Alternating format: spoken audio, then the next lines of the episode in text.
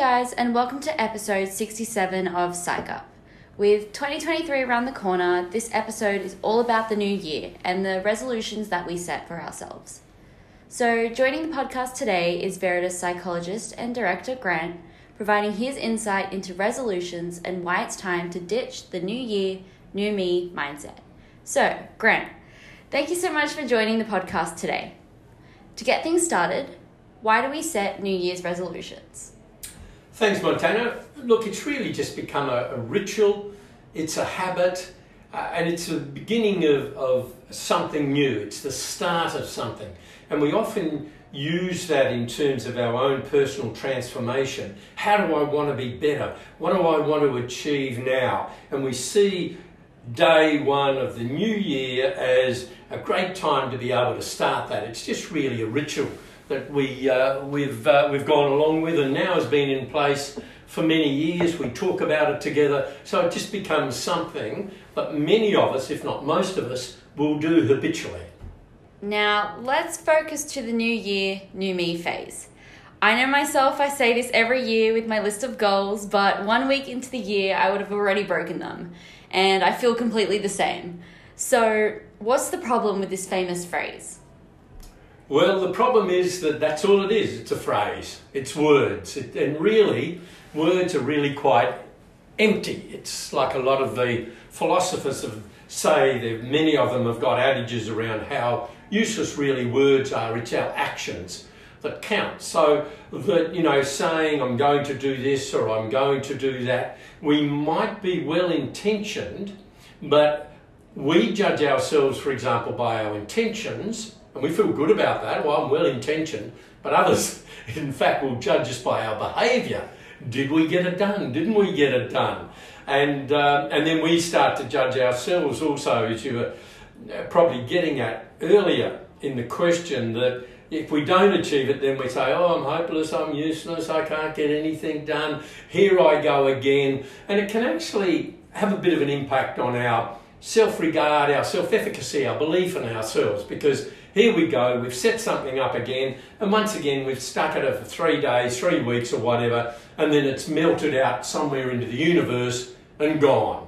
And so it doesn't really achieve much at all at the end of the day, does it? Just saying it. What we've got to do is plan it. Plan it, yeah. So, why is it that our goals don't stick? What are we doing that makes us break them as soon as we create them, really?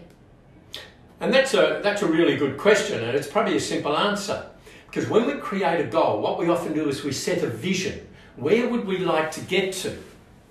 And that's great and that's beautiful because, you know, it's that famous uh, little uh, piece in Alice in Wonderland when she's asked, uh, she says, I'm lost, I'm lost. And the Mad Hatter or the rabbit asks her, Well, where are you going? She says, I don't know. And then they said, Well, you're not really lost because it doesn't matter where you go. And so we've got to have a vision of where we want to get to. But that's only step one in, in a problem solving and decision making wheel, if you like, of where we need to get to. So when we set goals, we've got to make sure that we set smart goals. So they have to be specific, not just, I want to get fit. What part of you? How do you want to get fit? What stage of fitness do you want to get to? So they've got to be smart, they've got to be measurable. How do we know if we're achieving them along the way?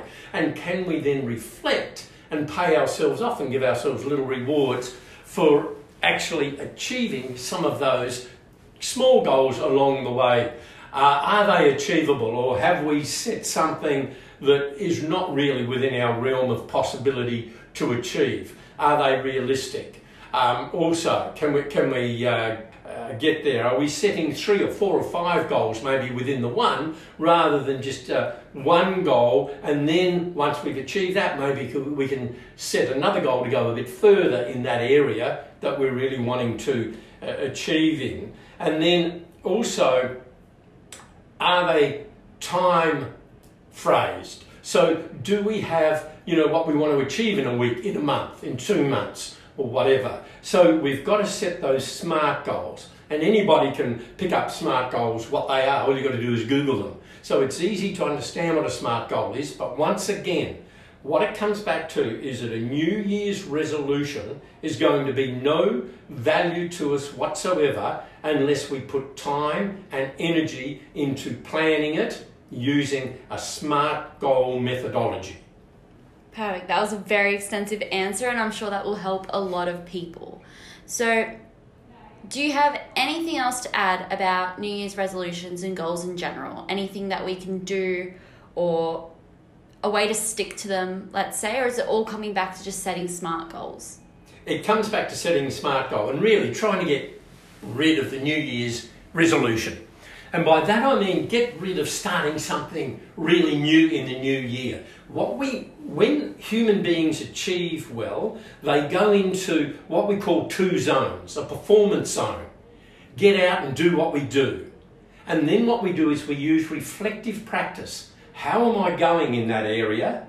And then what we do is we learn what's going well, what's not going well, what do I still need to work on, and then we use targeted interventions. What do I need to practice? What do I need to do better to get out and perform that? And then we go out and perform. And we loop through that performance zone, learning zone, looping really well.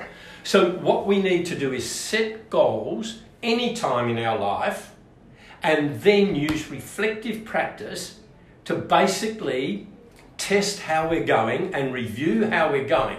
So, the new year, rather than setting a complete new set of goals, what I would encourage people to do is review where you're at with some of your existing goals. What are your strengths? What's going really well? What's perhaps not going so well? And what can I do about it? And in order to help them do that, watch a TED talk by Eduardo Briceno, B R I C E N O, called How to Get Better at the Things You Really Care About.